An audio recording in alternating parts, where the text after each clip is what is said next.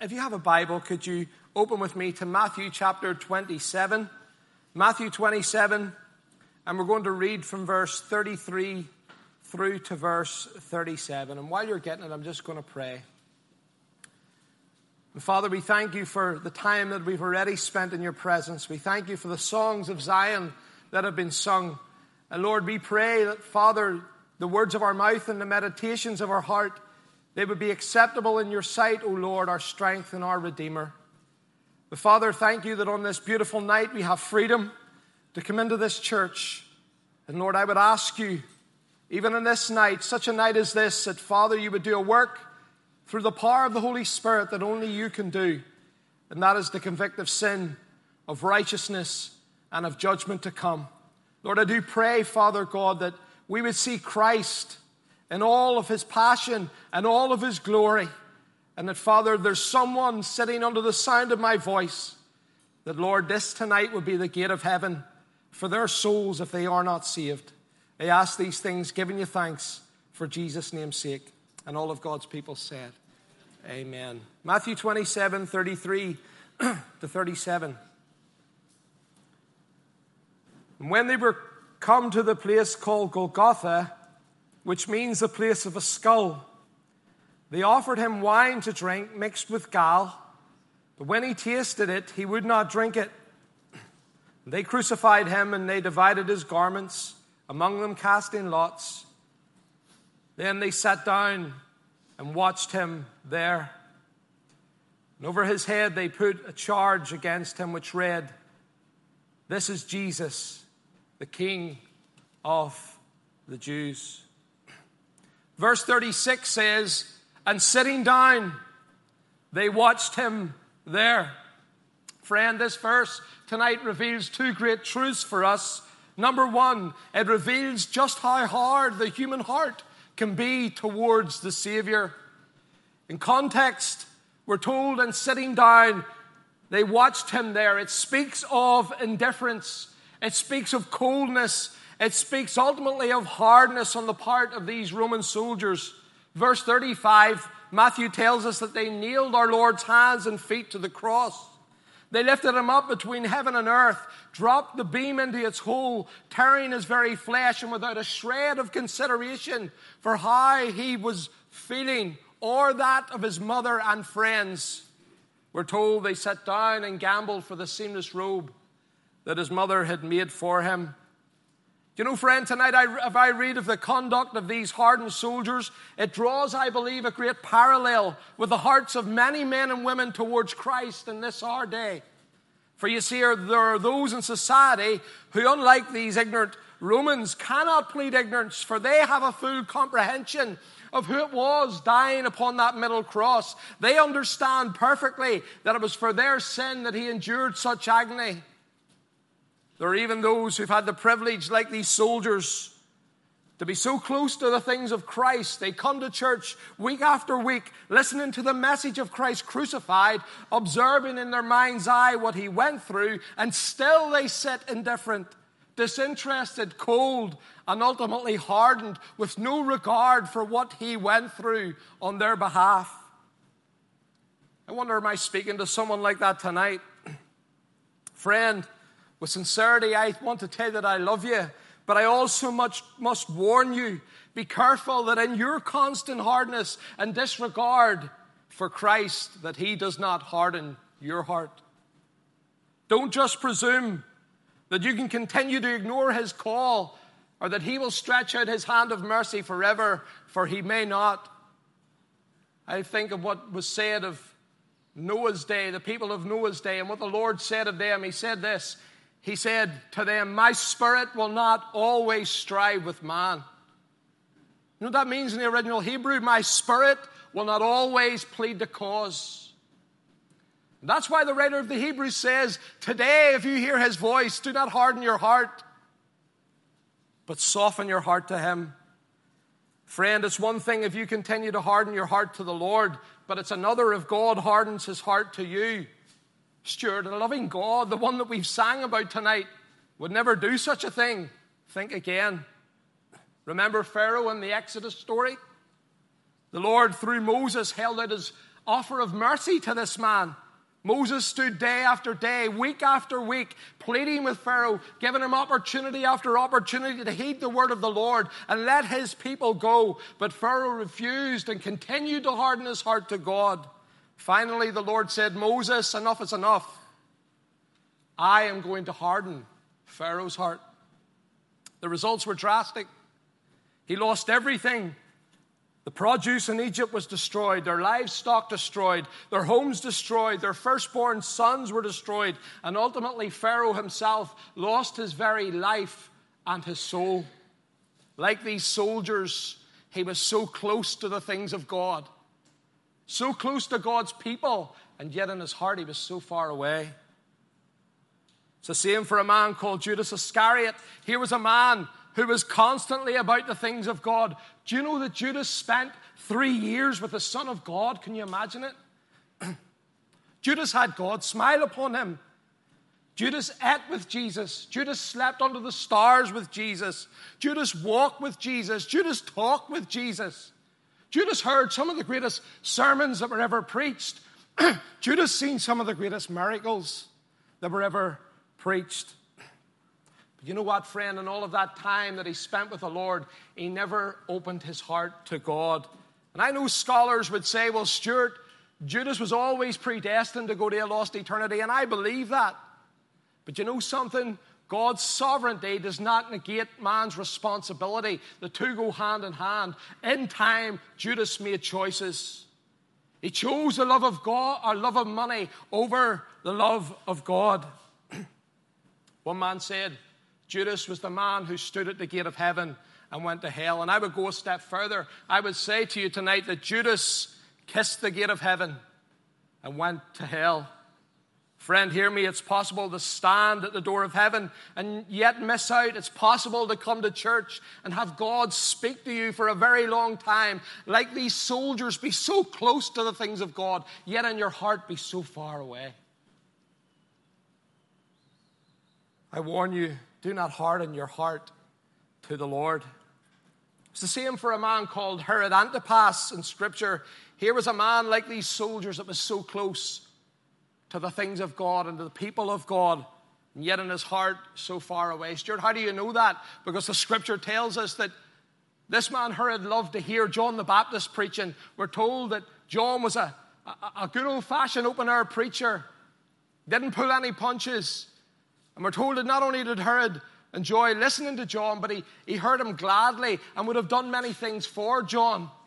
And God was speaking to this man, but yet God's voice fell silent. How do you know that, Stuart? Well, we're told that when John rebuked Herod for taking his brother's wife to be his wife, that Herod locked John up in prison. And then he has this great birthday party. All of his lords, all of his captains are there and the wine is flowing, and out comes this young girl, Salome. And she dances this provocative dance called the Dance of the Seven Veils. And we're told that she pleased Herod and all the men that were there greatly. And Herod says this to her Ask of me what you will, even to the half of my kingdom, and I will give it unto you. And she goes into her, her mother, Herodias, who hated John. She says, What shall I ask for? And Herodias says this Ask on a silver charger for the head of God's prophet, John the Baptist. And that's exactly what Salome does. And Herod sends to that prison and has the greatest of all the prophets beheaded. And as I've said before, because he did, the word finished speaking to him. How do you know that, Stuart? Because on crucifixion morning, we're told this that the Lord Jesus was sent by Pilate to Herod's palace, and Herod was delighted to see him. He desired to see him for a long time. He asked Jesus many questions, wanted even him to perform a miracle for him. But we're told this the one who had so much to say, so many gracious words for other people, that day had nothing more to say to Herod Antipas. Why? Because Herod killed the voice. John was called the voice of one crying in the wilderness, Prepare the way of the Lord and make his path straight. Herod killed the voice, and you know what we're told? The word incarnate, had nothing more to say. I wonder, could it be tonight that for someone sitting here, God has been speaking to you for a long time, friend? I want to gently warn you if you continue to harden your heart, as tragic as it sounds, there may come a time when, like the loving Jesus said to a whole nation, there may come a time when God says to you, Behold, your house is left unto you desolate. And sitting down, they watched him there, so close to the things of God, and yet in their hearts, they were so hardened. But you know, this text shows us how hard the human heart can be towards Christ. It also shows us that the Lord Jesus Himself can melt even the hardest of hearts. Would you say amen to that? Amen. Told these words, and sitting down, they watched Him there. Notice those, those words. They watched Him. They didn't watch the malefactors either side of Jesus. They didn't watch the religious Jews mocking Jesus. They didn't watch the crowds that were passing by. They watched Him. I believe there was something about Christ's conduct that captivated these particular soldiers. They watched him. And you know what? I believe also that what they seen in Christ's conduct, it didn't just impress them at the cross itself. Perhaps it was even earlier that particular morning because think about it, these soldiers would have been at the scourging post first thing that morning. Now, whether they were the soldiers that inflicted the punishment upon the Lord at that scourging post, we do not know, or whether they were just bystanders watching on. But we know this the Roman law says that a, a man, or sorry, the Jewish law said that a man was to be scourged no more than 39 times. But the Romans never held to the Jewish law. The Romans hated the Jews. They just kept scourging and scourging and scourging. And you know, with the soldiers looking on that morning, one of their colleagues came out. He was a man called a lictor. He was trained in the grim art of torture.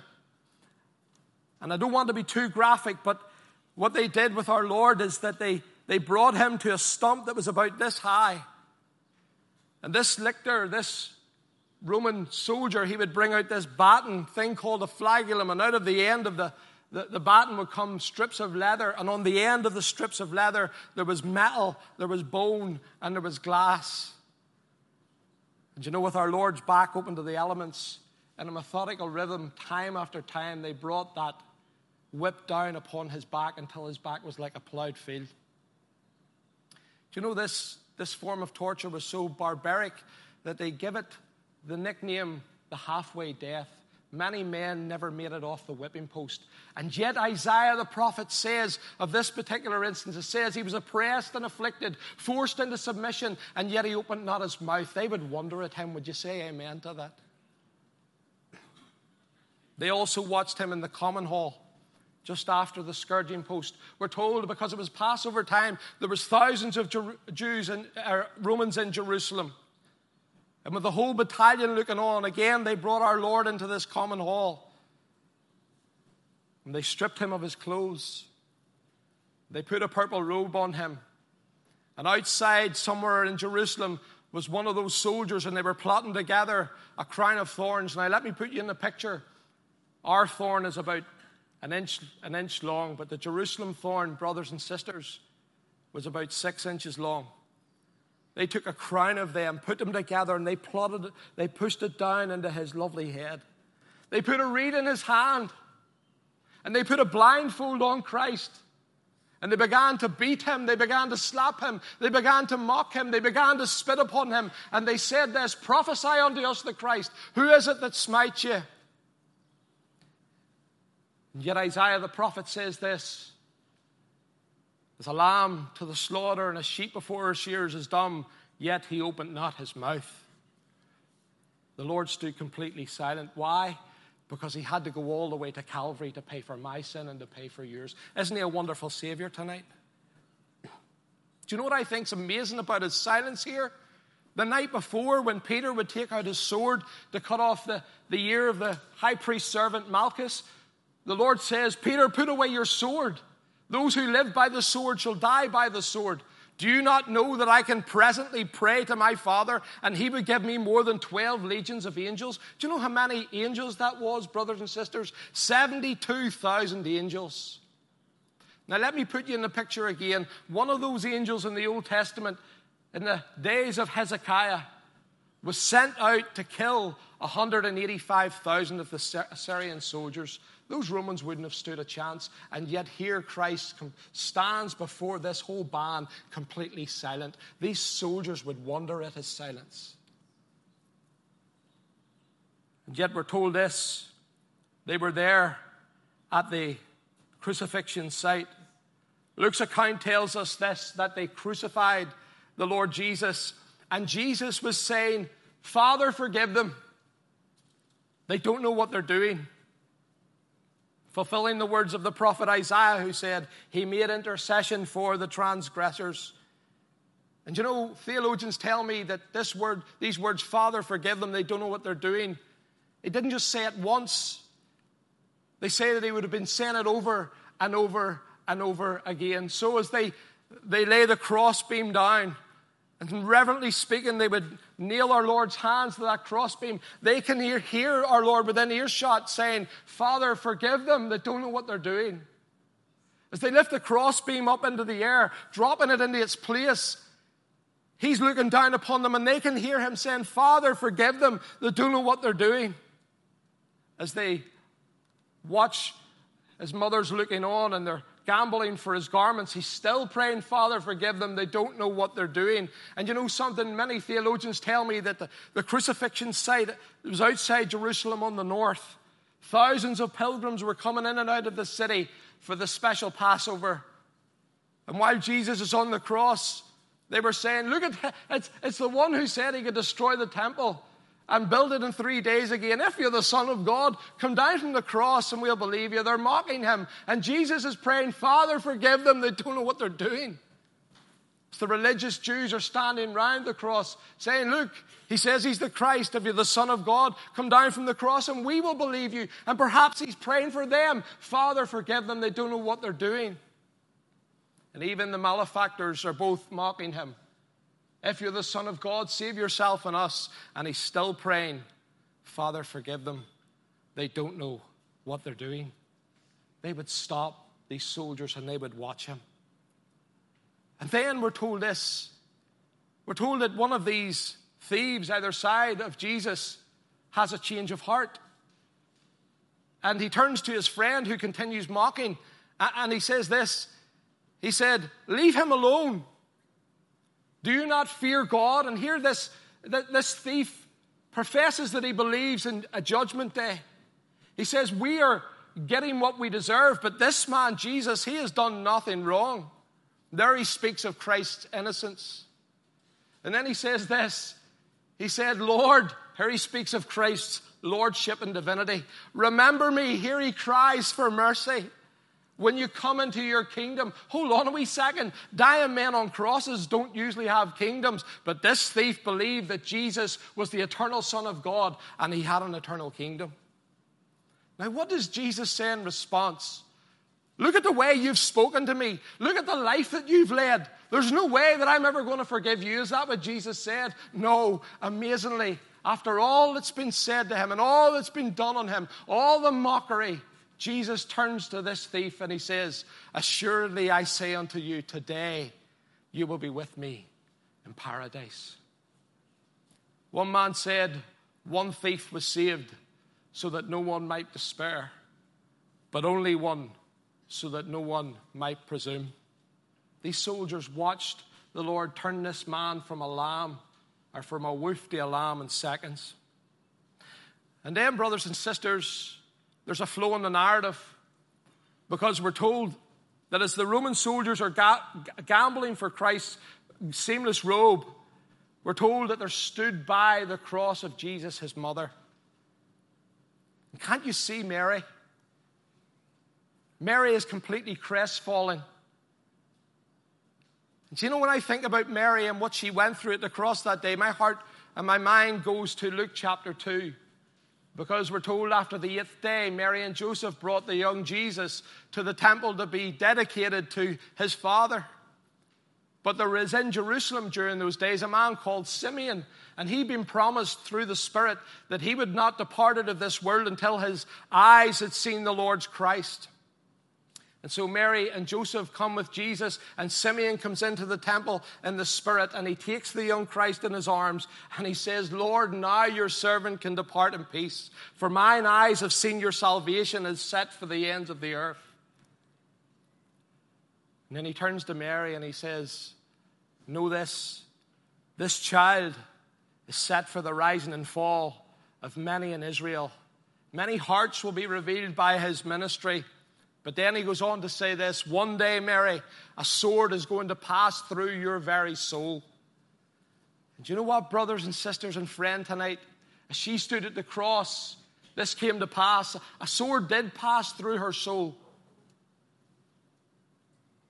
And then in, in that moment, we're told this that as she stands there completely crestfallen, loving her son, that Jesus looks down from the cross in his agony and he says this he says, Woman, behold your son, looking to John. And he says, Son, John, behold your mother. Isn't that wonderful? Even in his dying breath, he's looking after his parent. These soldiers would look on in amazement.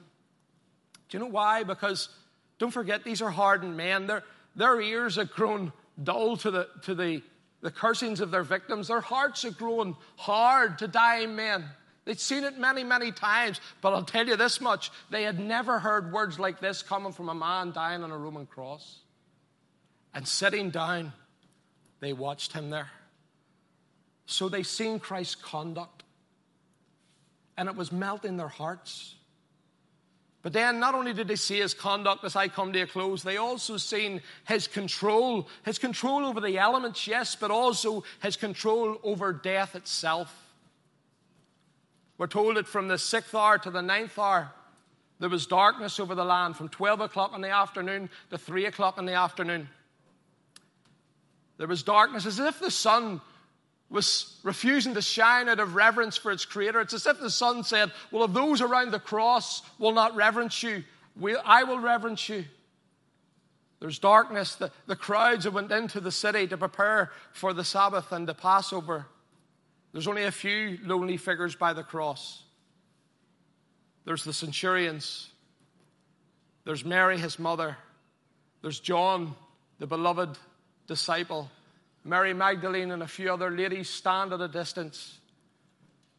And out of the darkness comes a cry from the Lord Jesus. This is the cry Eli, Eli, lama sabachthani, which means, My God, my God, why have you forsaken me? You mark me up until this time, brothers and sisters and friends. Anytime you hear Jesus addressing heaven, he also pr- always prays Father, but not at this point. He says, My God, my God, fulfilling um, Psalm 22, I think it is. It's as if he's praying, Father, where are you? Father, I need you. And at that moment in time, and for the only time in all of eternity, something awesome took place the fellowship between the Father and the Son in some shape or form. And don't ask me to explain it, I simply cannot. But it was broken down. Do you know why? Because as the Father looked upon that son at that cross, he no longer seen his son, he only seen the curse. Cursed is anyone who hangs on a tree. He was being a curse so that we could go free. Isn't he a wonderful Savior?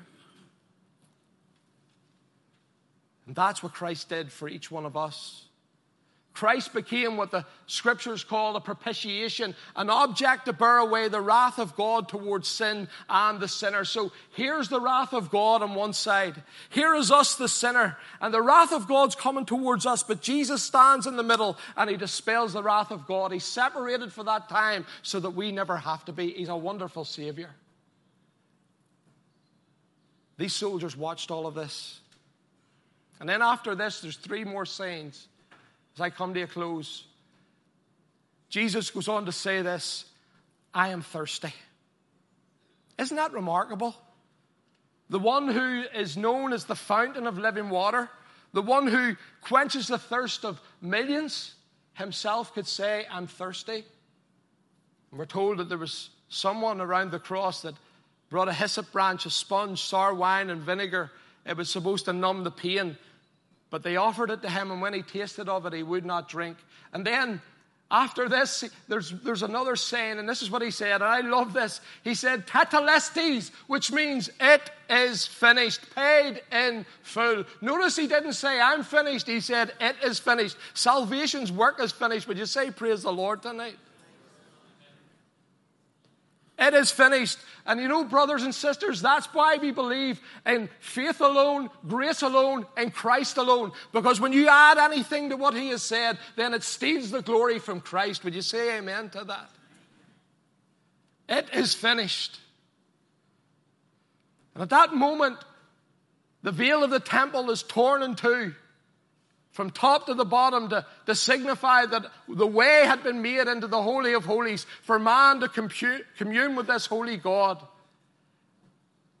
Then, after he's completed the work of salvation, he says these final words He says, Father, into your hands I commend my spirit.